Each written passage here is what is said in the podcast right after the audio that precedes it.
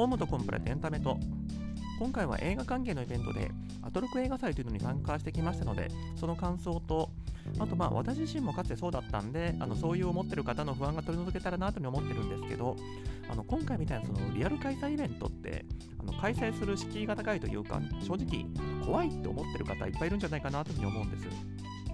あの行ってみて自分が全然場違いだったらどうしようとか、まあ、このイベントは大丈夫でしょうけどもそのぼったくられたらどうしようとかあの行ってなんか気まずい思いしたらどうしようとかいうふうに思っちゃうことってあるんじゃないかと思うんですけども、まあ、そういう方のためにこういうふうに参加して場所はこういうところでで、まあ、怖くないんだよってことをお伝えしたいなというふうに思っております。今回構成としましてはまずこのアトロク映画祭におけるそのアトロクって最初についてはこのアトロクって何なのかってところを、まあ、ここはさっと流そうと思うんですけどもあと、まあ、ちょっと自分の語りになっちゃうんですけどもあのこのアトロクのパーソナリティやるところのライムスター歌丸さんこのライムスターと私っていうところについてちょっと続きお話しして、まあ、最後ここをメインにしようと思うんですけども映画祭の概要とあとまあ映画祭に行った感想について話したいなというふうに思っております。では最初にアトロクって何なのってところからなんですが、まあ有名な番組なんで別に今更詳しく説明するまでもないかなって思いますので軽く流そうと思うんですけども TBS ラジオで月曜から金曜まで平日の夜6時から毎日3時間かなやっております、えっと、ラジオ番組のアフターシックスジャンクションというのがあるんですが、まあそれの略称がアトロクですね。アフターの6、6だからアトロクですね。で、パーソナリティは、冒頭でもちょっとお話したんですが、ミュージシャンで、あと、まあ、映画評論家としても有名な、えーと、ライムスターの歌丸さんが務めておりまして、えーと、ライムスターが所属しているグループ名で、歌丸さんが本人の、まあ、芸名ですね。で、えーと、この方は月曜から金曜まで毎日喋り続けるんですけども、えーと、それぞれアシスタントがついておりまして、それを TBS アナウンサー、まあ、正確に言うとその番組が始まった時に TBS アナウンサーだった人たちが、えーと、日替わりでアシスタントとしてついてるっていう感じなんですが、えー、と番組の内容としましては、まあ、カルチャーキュレーションプログラムっていうふうに呼んでるんですが、まあ、カルチャーというか、まあ、エンターテインメント一般について幅広く紹介する番組っていう感じですね。具体的にはその映画からアート、書籍、音楽、ゲーム、まあ、そういったものについて、あのこの手の毎日やってるラジオ番組ってやっぱりなかなかネタを探すのが大変なのか、その普通オタって言われるようなそのリスナーから来た普通のお便りを読んだりとか、なんかその投稿ネタを読んだりみたいなそのハガキを読み上げたりとか、まあ、そういうものはこのアトロクでも多少はあるんですけども、どっちかというと、先ほど挙げたような映画とかアートとかそういったものについて、あの20分とか60分とか、まあ、コーナーになってるんで時間は決まってるんですけどもそこで紹介するっていう、えー、と番組になってますので情報量としてはめちゃくちゃ多いっていう印象を持っていますね。だって月曜から金曜まで毎日その90分ぐらいその新しいカルチャーの紹介に使ってるわけですから。なので、えーとまあ、この番組自体人気があるのももっともだと思いますしそのまあ、ネット上でそのブログだとか、ポッドキャストとか聞いてて、なんかこういうのに関心ある発信してる人たちって、みんなトルコ聞いてんじゃないかなっていうぐらい、あの日本のエンタメ業界によって影響力ある番組なんじゃないかなって私は思っていますし、あの私自身、自分がポッドキャストを聞き始めたのは、あのアトロック、まあ、ラジオ番組をそのチューニングして聞くのって大変なんで、えっ、と、ポッドキャストで後からまとめて聞けるんだったら便利だなってことで、ポッドキャスト、あの、アプリをインストールしたっていう順番でもありますし、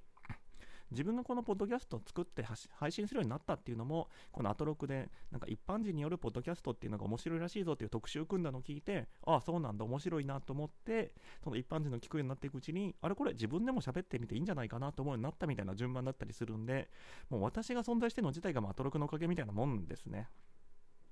で、えー、と今回の映画祭に向かっていく、えー、話を続けていきますと、もともこのアトロク、まあ、歌丸さんが、えー、と土曜だったかな、金曜だったかな、まあ、とにかくウィークエンドシャッフルっていう週1回の番組やってたんですけども、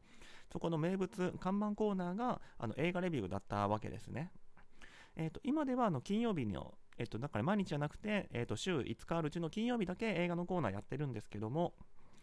そのそういう流れがあるせいか、このアトロクにおいても映画紹介、映画に関する話っていうのはやっぱり花形というか、看板のメニューであるところはありまして、まあ、今回映画祭っていう風にやったのもやっぱりその、歌丸さん、あるいはこのアフターシックスジャンクションがもう映画の、えー、とサイト、サイトといいますか、このラジオ番組なんだっていうのの改めてアピールするっていう意図もあるんじゃないかなってなんとなく思ったりはしてるところですね。という経緯があって、まあ、満を持して開催されたこの映画祭という、まあ、実開催イベントなんですけども、えー、と今回登壇されたのは、えー、と結局5人、えーと、なんか登壇する可能性があるのは、えーと、曜日代わりのアナウンサー5名と月から金までで5人ですね、あとメインの歌丸さんの6人なんですが、えーと、最初に、えー、と4人いらっしゃって、歌丸さんはもちろんいたんですけども、そのアナウンサーが4人いらっしゃって、で途中、えーと、映画2本目が始まる前ぐらいに、えーと、仕事で遅れたっていうもう1名いらっしゃって、えーと、残り1名の方はもともとえっと欠席される予定だったっていう感じなんですけども、えー、とこのメインの、えー、と歌丸さん、まあ、この人と私がどういう関わりだったのか、まあ、もちろんその知り合いでも何でもなくて あのただの一番としてどう歌丸さん知ってたかっていう話なんですけども、なんでこんな話したいかっていうと、やっぱり私、まあ、昔から高校生ぐらいからずっとヒップホップ好きで、だから当時の時代考えるとちょっと早めだったんじゃないかなって自分では自負してるところなんですけどもまあそのヒップホップの歴史とこのライムスターってすごく関わりがあるなというふうに思っておりましてえっと、日本のヒップホップって私、まあ、何かの本に書いてたとかじゃなくて私が勝手にそう思ってるだけなんですけども3回ブームがあったって思っててで3回目は、まあ、ブームというか、まあ、そのまま、まあ、今に至るあの一般化していったみたいな印象を持ってるんですけども最初のブームってもう今の10代、20代の人は絶対わかんないだろうなっていうぐらいもう風に消えてってるような気はするんですけどもやっぱりイーストエンドプラス3のだよねですよね。92年とか3年とかそれぐらいかな。もうラップって何なのってまだみんな知らない時だったのにこの「だよね」っていう曲あと次の「まいっか」かこの2曲はもうバカみたいにヒットしてでまあいろんな功罪あると思うんですけどもあのラップヒップホップというものを一般に認知させたっていう意味ではこうなんでしょうけどもそのイーストエンドとこのゆりさんのラップって今のラップの目線から見るとラップなのかどうかって結構怪しいというかあの当時はなんかあの漫画なんかでもラップってやっぱ特徴的だからいろいろいじられたりもするんですけどもあの当時の漫画とか読んでるとリズムに乗せて早口でおしゃべりをするみたいなもの書かれたりするんですけども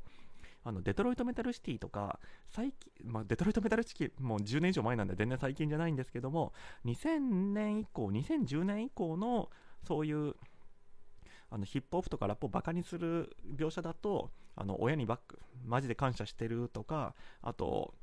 あのダジャレばっかり言ってるみたいな、まあ、韻を踏んでることをダジャレを踏んでる、えー、と言ってるみたいな風に表現されたりするわけですけどもこのイーストエンドのラップにはその韻を踏むとか、まあ、親に感謝する要素要素は別になくてもいいんですけどそういったところがなくて本当にそのおしゃべりというか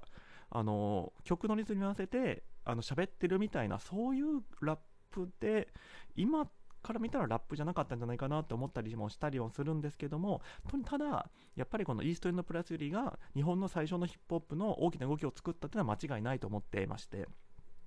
で今回のライムスターっていうのも、えー、と世代的にはこのイーストエンドとかの多分まあ、先輩後輩は多分あるんでしょうけども、ほぼ同期って感じですね。ただ、この第一次ブームの時は、もうイーストエンド、あとまあ、スチャダラバーもちょっと、今夜はブギーバックのヒットとかもあったし、まあ、多少音楽好きだったら知ってたかなとか、まあ、それぐらいで、で急速にこの後ラップっていう文化はまた下火になっていく時間があったなっていうふうに、まあ私は当時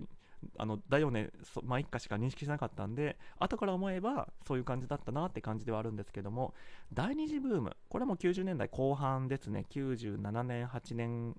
9年ぐらい。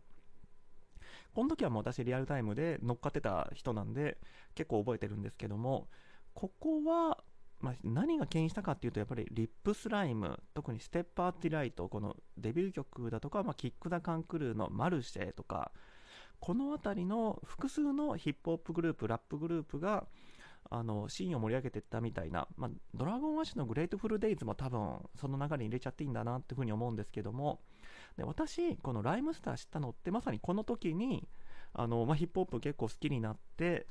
まあ、厳密に言うとその前から洋楽のヒップホップは聞いてたんですけどもあ日本語のラップっていうのも面白いんだみたいに知って日本語のラップもいろいろ掘り始めたみたいなのがまあこの時期なんですけどもその時にあのネットとかで探すとあの次に聞くんだったらライムスターだよってやっぱこぞって出てきたっていうところで認識したって感じですね。まあこの時は本当にもう情報が手に入らないし、TSUTAYA とかにも全然ヒップホップのコーナーなんかなくてみたいなのを覚えてはいるんですけども、ライムスターは置いてましたね。だから、そのヒップホップシーンではめちゃくちゃ重要なグループだったんだろうなってのは思ったりもするんですが、その時からずっと聴いてるって感じですね。そのの瞬間は多分リスペクトってアルバムしかなくて、まあ、もしかしたら噂の真相、サードアルバム、フォースアルバムが出たのか出なかったのかぐらいな時期かもしれないですけども、まあ、それからもずっと聴いてるって感じなんですが、まあ、この立て続けのヒップホップ、ラップ曲のヒットが出たことによって、ラップって音楽があるんだなってこと自体は、ずっと、えっと、日本の音楽シーンで認識されてたと思うんですけども、あの私てっきり、あの日本の音楽ってアメリカの10年遅れだって、もう40年前、50年前から多分ずっと言い続けてる、えー、と格言があると思うんですけども、そうだったように、えー、と90年代とか2000年代のアメリカのヒットチャートって、もう半分ぐらいがヒップホップみたいな状況だったんで、日本もこのリップスライムとかキック・ザ・カンクルとかのヒットによってそういう状況になっていくんだろうなと。私そのだから、えー、と日本語ラップのファンだったんでチャートの半分がラップになるってどんな感じなんだろうなと思ってたら全然ならないんですよねびっくりしますよねいやだからもうこれも本当に私勝手に思ってるだけなんですけどもあの日本のチャートはアメリカのチャートの10年遅れになるっていうのはおおむね間違ってないと思うんですけどもヒップホップの流星とあのアメリカには全然そういう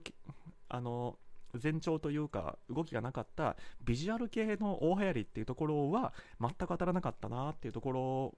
は感じてるところなんですけども、まあ、この後ただまあ人生化していって、えーと、第3次ブームは私は、えーと2000あれ何年なのかな？2010年代半ばぐらいのえーと、フリースタイルダンジョンって番組が始まってあの一気にその若手のラッパーとかのなんかスキルが上がってったなみたいな時期、まあ、多分違うんでしょうね、厳密には。えーと、うまい若手のラッパーはもうあのラップが根付いてだいぶ経ってるんでいっぱいいたんだけどもそのうまいことが評価されるようになったっていうのがフリースタイルダンジョン以降なんじゃないかなと思ったりもするところなんですけども。えーと、私が追っかけてただそれぐらいで、えーと、この先ほど申し上げましたウィークエンドシャッフルは、えーと、調べたら2007年に始まっていて、えー、と2009年に、えー、とラジオ業界でのそのアカデミー賞的なえーとまあ、結構権威ある賞であるところのギャラクシー賞をこのウィークエンドシャッフル歌丸さんの番組が取っていてでこの間私全然そのライムスターのアルバムはずっと聴いてたのに歌丸さんがその番組やってるっていうのは全然知らなかったんですけども2010年、11年ぐらいからかな。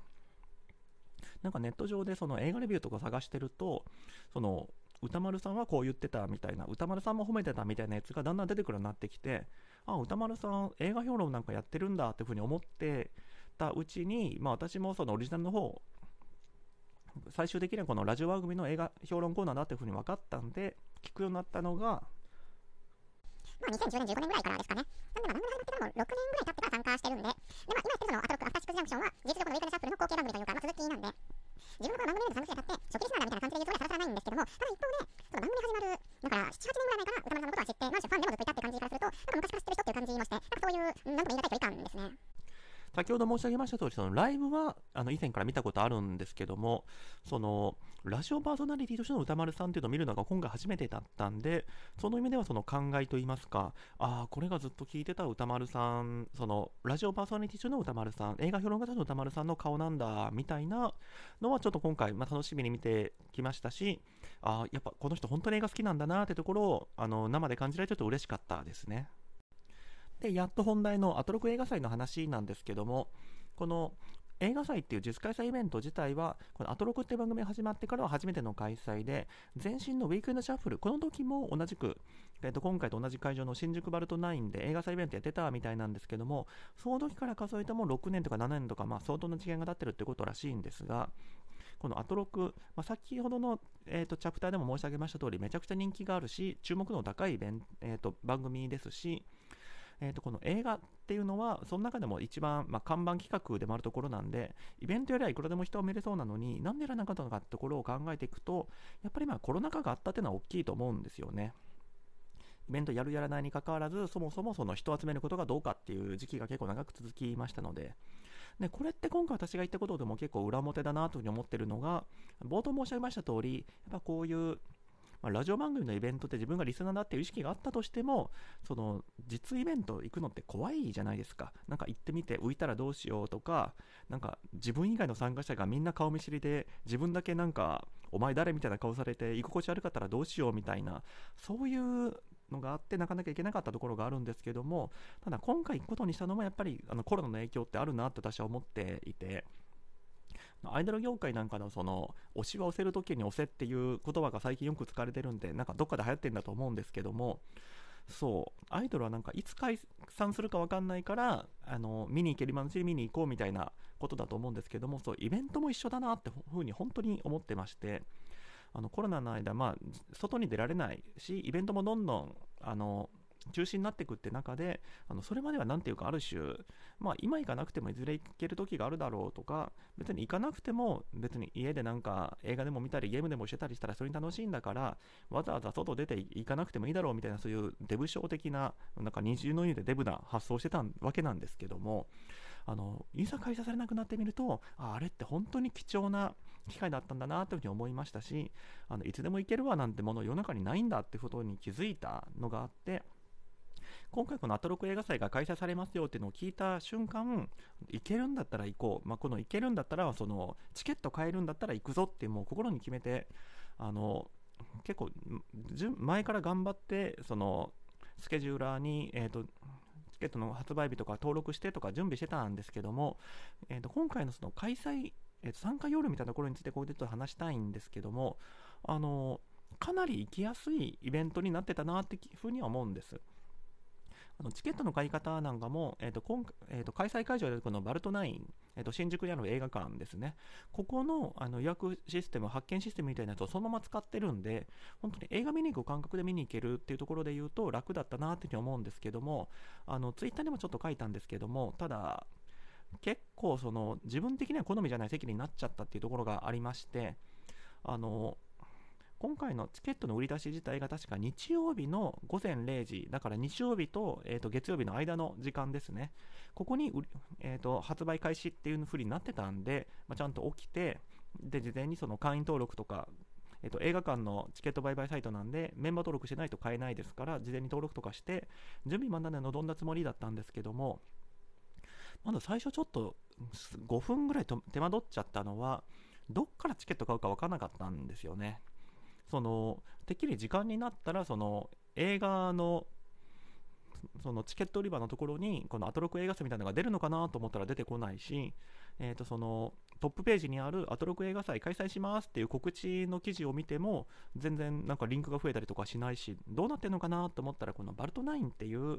えー、と映画館のサイトはその映画のチケットを売ってるページともそのトップページのイベント告知してるところともさらに別にあのイベント用のチケットを売ってるページっていうのがあるんですね。あの12時になった時にそこにこのアフターシックスジャンクションアトロク映画祭のチケットっていうページが1個増えてるそれに気づくのに5分かかっちゃったんでその結果最初の初動に出遅れたっていうのがあったんですけどただ5分遅れでもまだ10個ぐらいは席残ってたかなで、もしかしたら最初の0分とか1分とか、12時の0分とか1分とかにアクセスした人はなかなか繋がらなかったとかあるのかもしれないですけども、その5分の時点では重いことはなかったですし、あのその瞬間では結構前の方のチケットも残ってたんですけども、あのクリックしようとしてもクリックできないみたいな、これ多分その何かのシステムの不具合でチケット残ってるように表示されちゃってるだけで実際はもう残ってないからクリックできないとか多分そういうことだったんだろうと思うんですけどもあの後ろの方の席とかは全然あのすぐに変えたりもしたんで多分買う気だったらそのアクセスが過重になってるせいでいつの間にかチケット売り切れちゃってたってことはなく6分とか7分とかにアクセスした人だったら全然普通に買えたんじゃないかなって気はしますね。であと、まあ、イベントの参加の仕方の続きとしましては、てっきりそのチケットを持って中に入ったら、なんかそのイベント参加者の列みたいなのがあって、そこに入っていくのかなとか、いろいろ考えてたんですけども、えー、とバルトナイン、まあ、バルトナイン自体は私初めて行ったんですけども、あのそういう意味ではある種、ちゃんと行き方とか入り方とか分かるかなっておっかなびっくりだったんですけども、全然その映画館のそのウェブサービスが飛んできたえーと、E メールに、まあ、QR コードみたいなのがあって、それをその普通に映画が見る人が使うその映画館の中にある発見機、だから、えーと、シアタ具体的なシアターに入るためのチケットを出すための発見機、そこで、えーと、アトロク映画祭のチケット出しますって操作したら、あのなんかすごいメモ帳サイズのちっちゃい紙が出てきて、それをあのそのチケットに書いてある劇場スクリーンの前に行ったら、あの人が1人立ってて、はい、検温しますっていう人に、えーと、検温してもらって、そのチケットを見せたら入れるっていう、なんか本当に、まあ、検温は多分イベントだからやってただけで、普通の、えーと、映画ではやってないのかもしれないですけども、ただ、あの普通に映画見るのに入るのと同じ感じでしたね。ちなみに、えーとそのイベントのためにいっぱい人が来るから、結構その、混んでたりとか混乱とかあるんじゃないかなみたいなのも思ったんですけど、バルトナインってかなり大きい映画館みたいですし、あと、たまたまなのかもしれないですけども、同じ日に、あの、木村拓哉さんの舞台挨拶、レジェンド・バタフライ、あの映画の舞台挨拶もやってたってことみたいなんで、別にこの、映画館のスクリーン1つ分がこのアトロク映画祭の人で埋まってるからといって別に何の混乱とか普段と違うこともなくその普通に映画見てる人たちと並んでエスカレーターとか乗って、で、えー、っと、この、えー、とスクリーンの、えー、と指定されてスクリーンに行ったらあの映画に入るのと同じような感じでチケット見せて入るっていうもう本当に普通に映画見に行くだけっていう感じの入り方でしたね。なのですごく敷居は低いのかなっていうふうに思いました。そのチケットピアとかで、えー、と買って、そのコンビニで発見してとかそういうなんか他のイベントみたいな感じじゃなくて、本当映画館で映画見るって感じのイベントですね。では映画祭の内容、中身について入っていこうかと思うんですけども、開始は日曜日の午後6時、夜6時からだったんですが、えー、と私多分10分前ぐらいに入ったんですけど、その時点でもう8割、9割ぐらい埋まってたなって感じなんですが、ただ6時になった時点でも、えー、と全部埋まってたかっていうと、まあ、映画館の中がかなり混んでたからしょうがないと思うんですけども、まだえーと、1%、2%ぐらい埋まってなかったかなみたいな感じですね。あの入り口にはどんどん入ってくる人がいて、まだ席はそれぐらい埋まってなかったかなって感じで、うんとそれを見越してるのか見越してなのかちょっとわかんないですけども、えー、と開始時刻ちょうどから始まるってことはなく、えー、と3、4分、まあ、5分ぐらいかな、まあ、とにかくちょっと6時から遅れて、えー、とこの映画祭が開催されましたと。で開催されるってどういうことかっていうと、えー、と番組の音楽みたいなのが鳴り始めて、まあ、ずっと鳴ってたんですけども、えー、と入ってくるときに合わせてちょっとその音が変わって、えー、とライムスターの歌丸さんと番組パートナーの、えー、とアナウンサーさん3名が、えー、とスクリーンの前、つまり、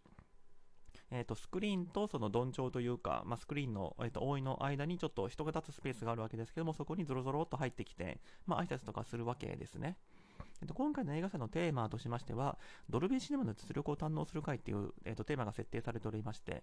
ドルビーシネマっていうのもちょっと、えっと、映画詳しくないと何なのか分かんないかもしれないですけども、まあ、IMAX みたいな新しい映像技術、まあ、すごく画面が綺麗に見えるってところなんですが、えっと、IMAX とか、まあ、他の上映方式の違いとしては、ドルビーシネマ、まあ、音がいいってのはまずあるんですけども、ドルビーなんで当然かもしれないんですが、あの黒がすごく綺麗に映るっていう特徴があるらしいんですね。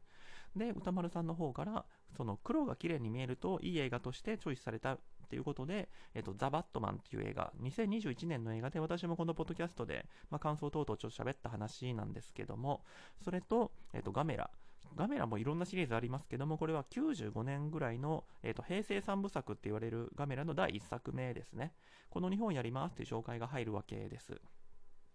えーと、具体的な進行としましては、今申し上げているその、えー、と最初の挨拶があって、えー、とザ・バットマンを見て、で、10分休憩を取った後に、えー、とそのザ・バットマンの感想ってどうでしたね？みたいな話を5分、10分ぐらいまた歌丸さんとこの3名の、えー、とアナウンサーでやって、で、あとまあ、ガメラはこういう見どころがあるんですよって話もして、えー、とガメラを見て、で、ガメラが終わった後、まあ、ちょっともう遅い時間だったんで、帰る人は帰り始めるって感じなんですが、えー、とガメラの感想なんかを言い始めて、えー、と聞いて、で、ちなみにこのガメラの感想の時には、えー、と4人目のアナウンサーさんもいらっしゃっててっていう感じですね。ちなみに、えーと、終了時刻は11時半っていう予定だったんですけども、実際に、えーと、この歌丸さんの話も終わって帰れるようになったのは11時35分とかですかね。まあ、それはちょっと話が長引いたのかもしれないですけども、おおむね時間通りって感じですね。で映画の感想については特にそんな話すつもりはないんですが、えーと、ザ・バットマンについては一応私、ポッドキャストで話してるんで、一応2回目見た感想としましては、まあ私、このバットマンに限らずだと思うんですけど、まあいい映画、ちゃんとした映画はやっぱり2回目の方が面白いなとはいつも思っておりまして、あの、1回目のポッドキャスト配信では、ザ・バットマン、まあそんなにって話をした気がするんですけども、2回目は、あの1回目ははるかに面白いってやっぱ感じましたね。まあ、結構時間経ってるんで、あの1回目どんな感想だったかでも正直そんな覚えてないところはありますしあの今回のそのドルビーシネマの実力を堪能するかって話からするとあの私前回はあの普通の映画館もう IMAX とかでも何でもない普通の劇場で見たんであのドルビーシネマだとあのこのザ・バットマンの暗い画面の黒がバキッと見えてこんなに違いがあるんだって風なところを堪能しなきゃいけないはずなんですけどあのもう半年以上前に見た映画なんであの黒の違いまで覚えてないっていうのと私もそもそももう目が節穴なんであの仮に横に並べられたとしても本当に違いが分かるのかっていう心配もあったりもするんですがなのその比較ではないのかもしれないですけども今回のドルビシネマで見たザ・バットマンの画像は綺麗でしたっていうことはこれは間違いないですね。で私のその1回目のザ・バットマン見た時の不満って結構ストーリー的なところが多かったなと思っててえ結局この人何を争ってるみたいなところが分かりにくいみたいなところを思ってたんですけども、えー、と2回目見たら、まあ、ストーリーはもちろんどうなるか分かっているんであの全然あのスーッといくんですけどもやっぱりでも緩いなって気はちょっとしました。あれ？この人たち変じゃないみたいな。特にやっぱえー、と今回のヴィラン、えーと、ザ・バットマンのヴィランはリドラーっていう、まあ、謎々をするやつなんですけども、この人のなんか裏側とか考えると、なんか変な気持ちになってくるというか、やっぱ、あ2回目なんでいろんなことに気回っちゃうんですけども、例えばその2回目の事件を起こすときって、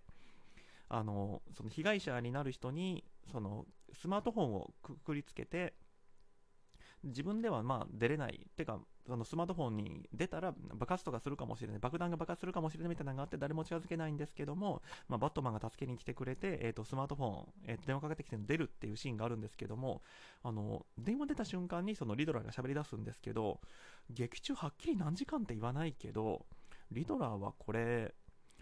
あの1時間とか2時間とかのスマホが鳴ってる間ずっとバットマン出たらすぐ喋ろうバットマン出たらすぐ喋ろうってスタンバイしてたんだろうかとかあの3回目の事件とかもそうですよね、まあ、3回目の事件自体は、えー、と狙撃したとかなんかそういう感じの事件なんですけどもあの警官隊がその犯人のいるリドラーのいるに乗り込んだ時にリドラーはなんか優雅にお茶してるわけですね。コーヒー飲んでるんですけどもそのコーヒーのあのカフェラテアートみたいなのがなってましてそれがリドラマークになってるっていう感じなんですけどもこの人はあそのうち警官来るからこのリドラマークのラテアート消さずに残しとこうと思いながらずっとコーヒー飲んでたんだろうかとか、なんかそういう、いや、あの絵的なけれんみとして、あのテープとかでぐるぐる巻きにされたあの人がそのスマートフォンずっと鳴ってるやつ持ってたら怖いよねとか、のかラテアートであのリドラーマーク、あのクエスチョンマークあったら面白いよねとかはわかるんですけど、それを設定した犯人の気持ちから考えると、なんかなっていう、そういうまあ面白いとこだと思うんですけど、そういう面白さを感じたりするんですが、ただ、まあ、本筋のストーリーが、まあ、なんだかんだ色物してかっこよくできてるとか、あの黒がバキッとなってるかよくわかんないですけども、映像がかっこいいからよしっていう感じですね。結果面白かったなと。1回目見たときは、なんかそこまで、まあ、10点満点中6点とか何点な気がしたけども、2回見たときは8点ぐらいいくなみたいな、そういう自分の中でのあの評価の情報修正はありましたね。その意味では今回映画祭で見て本当良かったなと思うんですが、えー、と2本目のガメラの方が、ガメラ私、まあ、見たっちゃ見たんですけど、まあ、95年とかの映画で、まあ、当時そんなお金なかった、私、中学生とか高校生とかそれぐらいで、まあ、ガメラなんか見に行くかよっていう、そういう生意気のオチでもあったんで、まあ、実際見てないんですが、えーとまあ、このガメラ3部作がすごいらしいっていうのは結構大人になってから知ったんで、2、3年ぐらい前に多分配信で見たんですけど、その時は、環境もタブレットで確か見たと思うんで、タブレットコンピューターで見たんで、画面もちっちゃいし、粒子も粗いしで、まあ、ちゃんと見たかっていうと見てないんですけども、まあ、一応どんな内容かは知ってるよって感じですね。で、今回の感想としては、まあ、前回そんな真面目に出なかったのもあるんですけども、ああ、面白いじゃないかって感じなんですが、配信出た時と全然違うかっていうと、まあ、やっぱりすごい特撮だって歌丸さんはすごいおっしゃるんですけども、まあ、やっぱり25年前の映画だしなってのは感じますね。その技術ってすごいっていうその歴史的な価値はあるかもしれないけどもああこれミニチュアだなみたいなそういううんいや今のあの特撮とか今の CG とか交えた技術って本当すごくて私も本当に実写なのか CG なのか分かんないみたいな映画いっぱいあるんですけどこれはすごいんだとは思うけど、ミニチュアだなってやっぱ分かっちゃうって感じですね。ただまあ、どっちにしても、あの、見てよかったなっていうのは思いますね。改めて、ちゃんとその、これはいいもんなんだと思って集中してみると、ああ、確かにっていう納得感のあるいいチョイスだったなっていうふうに思います。もちろん今回のテーマはドルビーシネマを堪能しましょうって話なんで、あこの映画見てドルビーシネマで見たらよかったな、面白かったなっていうのは、それはもちろん結構なことなんですけども、ただやっぱりこれ同時に、あの、ラジオ番組の実開催イベントっていう側面もあることからすると、やっぱりそのラジオパーソナリティの人たちが、ふあの普段声しか聞かない人たちが実際はこういう人たちなんだっていう風のを知るっていうのも大事なところだと思いますので、実際はその30分もなかったと思うんですけども、この歌丸さんなりアナウンサーの方たちが、まあ、会場でどういうことをしてたのかってところについてもすごく大事な場面だと思うんですが、えー、とまず私、この映画祭っててっきり、あのまあ、私の勝手な思い込みなんですけども、以前行った映画祭がそうだったからっていうのもあるんですけど、このパーソナリティたちは、まあ、最初、壇上に立って挨拶とか、そのトークするわけじゃないですか。で、その後も映画の合間合間に前に出てトークとかするってことを考えると、あのてっきり一番満席に座るんだって思ってたんですけども、逆で、一番後ろの席に陣取ってたんですね。えっ、と、まあ、映画館、まあ、いろんな作りあると思うんですけども、まあ、多いのはあの扇形になってて、えー、と右列、真ん中列、左列って感じに大きく、えー、と座席が区切られてて、えー、と今回アナウンサーさんたちが座ってたのは真ん中列の一番後ろの席だったんで、なので、えー、と私、今回のチケット争奪戦では、あの端っこの後ろの方で、ああこれ、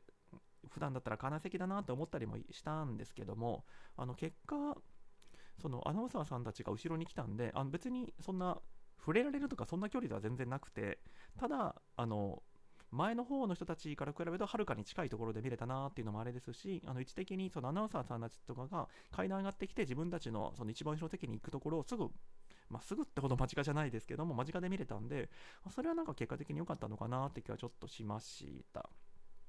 そうそう、ここ、なんかなって自分でも、自分のマナーが悪いのかなと思ったりもするんですけども、えっ、ー、と、このアナウンサーさんたち、パーソナリティの人たちが自分の席に行くときって、一応2段階やるんですよ。どういうことかっていうと、まずその歌丸さんとアナウンサー3名とかがまあ男女で喋ってるじゃないですか。で、じゃあそろそろ映画始まりますねって言って、その4人、あるいは5人が、違うな、えっ、と、5人になったときはもう帰りの前だけだから、えっ、と、4人なんですけども、4人が、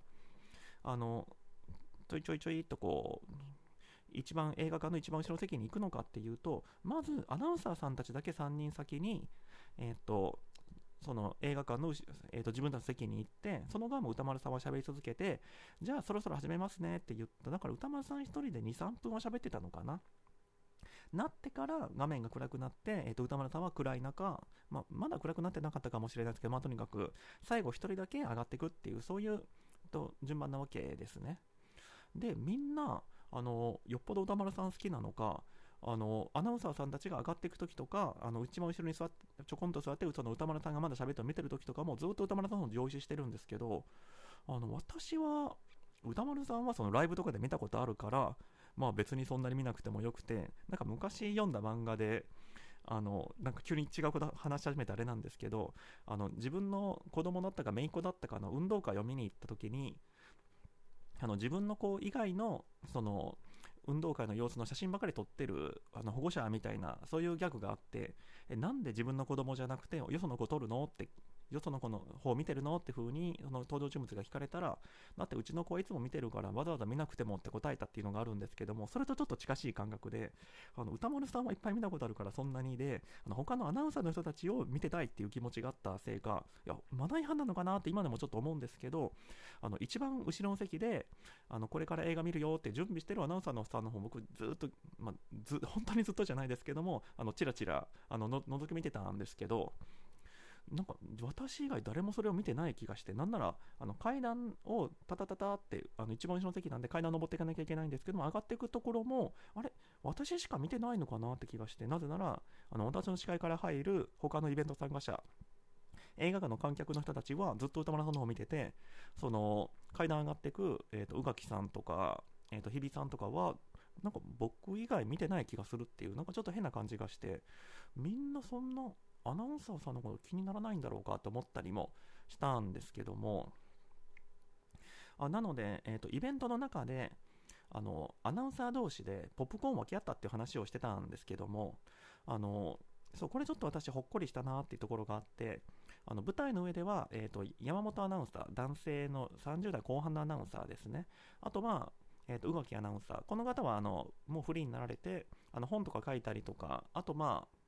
えー、とアカデミー賞の司会したりとかまあ独立されて成功されてるのかなっていう、まあ、すごく人気のあるアナウンサーさんなんですけども、えー、と宇垣アナウンサーとあとまあ今の AS 級、準 AS 級ぐらいの、えっと、R1 かなんかの司会もされてましたよね。えっと、日比アナウンサーと、まあ、この3名が壇上で上がってたんですけども、まあ、このラジオの中でのキャラ付けとして、ちょっと山本アナウンサー気持ち悪いよねっていうのを、えーと年年次的には後輩にあたる宇垣アナウンサーと日比アナウンサーがちょっといじるみたいな、まあ、そういうやり取りでただこう山本アナウンサーがあんまりにもその気持ち悪い気持ち悪いって言われるんでちょっとかわいそうにもなったりもするんですけどもその映画が始まる直前だからその僕以外多分誰も見てないからあの山本アナウンサーとかも多分あのプライベートというか油断してるんだと思うんですけども私はあの人人の人の物書きから見てたんですけどもそのアナウンサー同士でそのポップコーンを分け合ったりしてるのを見てああなんていうかさっきまであんなにいじり合ってたあの気持ち悪いってディスしてたのはあのビジネス気持ち悪いだったんだなと。本当は仲いいんだなってちょっとほっこりもしたところなんですけどもただそのこれが多分ガメラ始まる直前でガメラの話、えーと、映画が終わった後最後の挨拶の時に実はあのガメラ始まる前にポップコーン分け合ったりしてたんですよっていうそういうことをあの披露されてあ僕見てたんだよみたいなそういうマウント取りつつもああなんか言われちゃったみたいな自分しか見てないと思ったのにみんなに知られてしまったみたいなそういう、なんかマウント取られたような誰もマウント取られてないな、まあ、自分でもそう思勝手にそう思ったりみたいな。ただ真面目に、まあ、もしかしたらその、えー、と逆サイドから見てた人がいるかもしれないですけどもあのだからあの日その壇上で喋ってたポップコーン分け合ったんですよって話を実際に見てたのはあの会場で私だけなんじゃないかなってのは今でもちょっと思いますね。はい。まあ、とにかく、まあ、そのアナウンサーさんにも興味津々で見てたんですけども、えっ、ー、と、私だから、日比さんは、日比アナウンサーは、そのテレビでたまに見たことある、なんか水曜日のダウンタウンとかもたまに出ておられたんで、あ、この人日比さんかっていうのはありましたし、まあ、宇垣さんは、ま、有名人なんで、なんとなく知ってるみたいなとこはあるんですけど、ただどっちも、たまにつけたら、あ、日比さんだと思ったりするぐらいで、あの、レギュラーで出てるようなニュース番組とか見てるわけじゃないんで、ああ、これが日比さんか、みたいなところあったりもしますし、山本アナは、えっと、写真は見たことあるんですけども、動いてるの見たことは完全に初めてですし、最後、えー、と最後の感想のところだけ駆けつけておられた、えー、と熊崎アナウンサーも、この方も写真は見たことあるんだけど、動いてるのを見るのは完全に初めてって感じなんですが、えーと、やっぱ生で見た感想としまして、やっぱいつも声だけ聞いてた人っていうのが、動いて喋ってるっていう、その落差というか、その情報量の多さっていうのはすごい感じますし、ですよね、本当アトロクずっと聞いてる人だと、多分何十時間と話を聞いてる人なのに、あの実際に目の前にするの初めてって、なんか不思議な感じっていうのをなんか理解してくれるんじゃないかなっていうふうに思うんですが、えーとまず生で見た感想としましては、山本アナウンサー、まあ、気持ち悪い気持ち悪いって散々いじられた山本アナウンサーなんですけども、めちゃくちゃスタイルがいいなっていうのは感じましたね。あの普段は、まあ、写真で見てもそんなパッとわかんないんですけども、そのスラーっとしてて、で足もすごい細くて、ビシッとしてるし、まあ、顔もハンサムなんですが、ただまあだからこそあの後輩アナウンサーたちにいじられるようなその言動の気持ち悪さというか言動の常軌を逸してる感じが気になるのかもしれないですけどもただ同時にスタイルすごくいいなとかかっこいいなと思う反面なんか落ち着きのなさみたいなのも気になってなんかすごい体が揺れてるんですよね。ただこれはあの普通の人だったら当たり前な程度であってあの他の人との落差があるのかもとはちょっと感じたんですけどもあの宇垣アナウンサーとか日比アナウンサーはピシッと立つんですよね。あこれが女子アナかって。てか女子アナってものを初めて見たのかもしれないですけど私が。もう本当に直立、まあ、完全直立じゃないかもしれないんですけども話す時にあのマイク持って立つ様がすごく決まってると言いますか全然動かないんですよね。まあ、たまにあのちょっと体重かかったのかなって時に体動かしたりとかするんですけども基本的にはもうずっとピシッと立ったままであ訓練されてる人って感じでしたね。あの話しながら揺れたりとか全然なくてピシッとずっと立ってまして。あと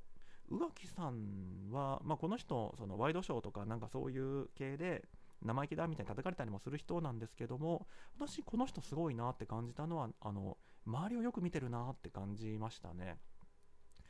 その、まあ、山本アナウンサーとか、まあ、熊崎アナウンサーとかそういうそのあんまり話入れてないなみたいな人をあの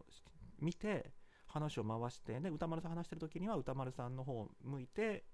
その話を広げようとしたりとか、まあ、成功してる成功してないっていうのはその会話の好き嫌いもあるんであの宇垣さんのその態度が出しゃばりみたいな風に思う方もいるかもしれないですけどもただ私はあこの人周り本当よく見てるなっていう風に感じましたね。日比さんはその意味ではピシッとずっと立ってるんですけどもちょっと抑えめな感じはしましたね。まあ宇垣さん山本さんのそれぞれの後輩なんでちょっとその辺は気遣ってるのかもしれないですけどもで熊崎アナウンサーはま最後10分だけ出てきたってことで時間が短いっていうのもあるんですそんなに分かってないのかもですけどもまあ山本アナウンサーよりは、えーと、宇垣アナ、日比アナよりでピシッと立ってましたね。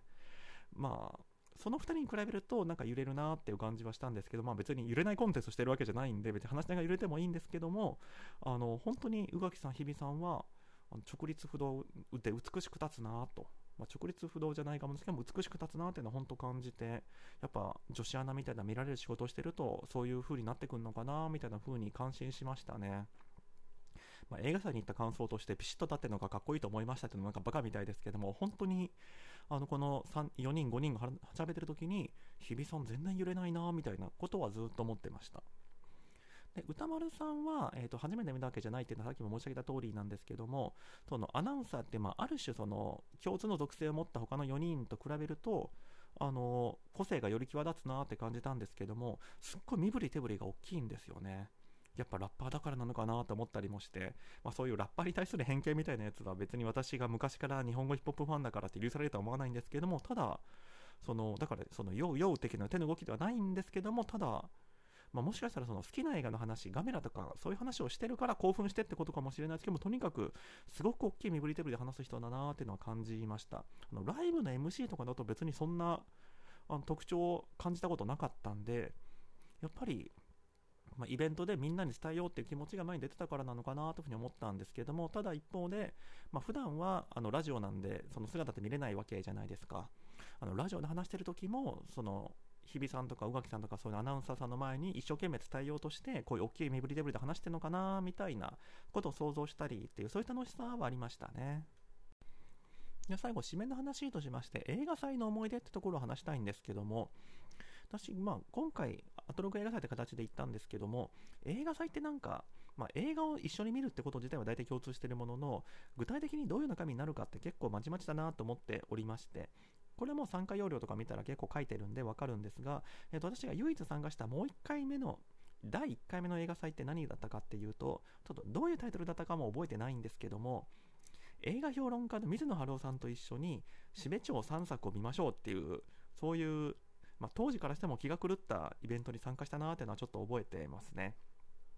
えっ、ー、と、水野晴郎さんはまあ、いつからいつまでが全盛期か分かんないですけども私が子供の時でも、まあ、日本を代表するような、まあ、テレビでずっと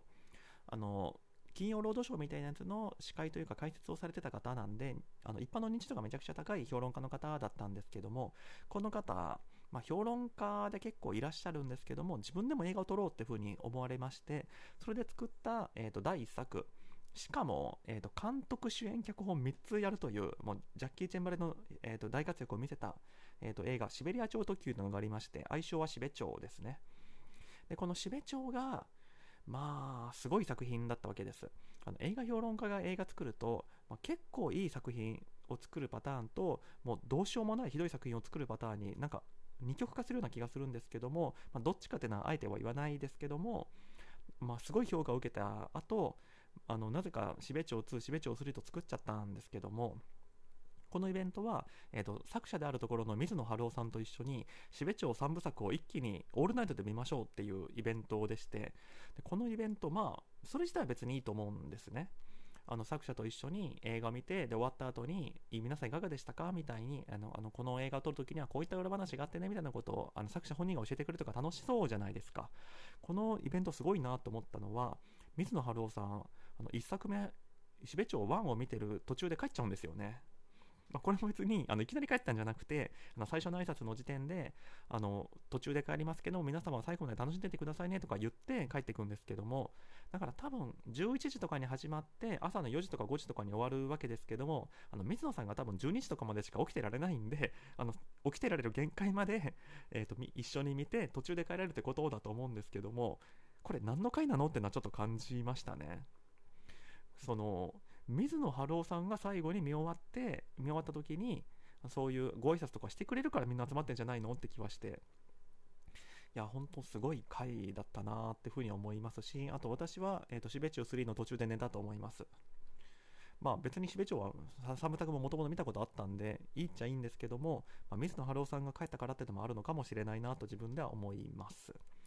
はい。というわけで、まあ、映画って本当にいいものですねっていうところで、えー、でこの回を、えー、とこの配信会を終わろうかと思います。あちなみに今のは、えー、とそのテレビで開催された水野晴郎さんの決め台詞ですね。映画って本当にいいものですね。それでは皆さんおやすみなさいとか言って終わる方だったんです。ということで、えー、と今回この辺りで終わるかと思います。ご清聴どうもありがとうございました。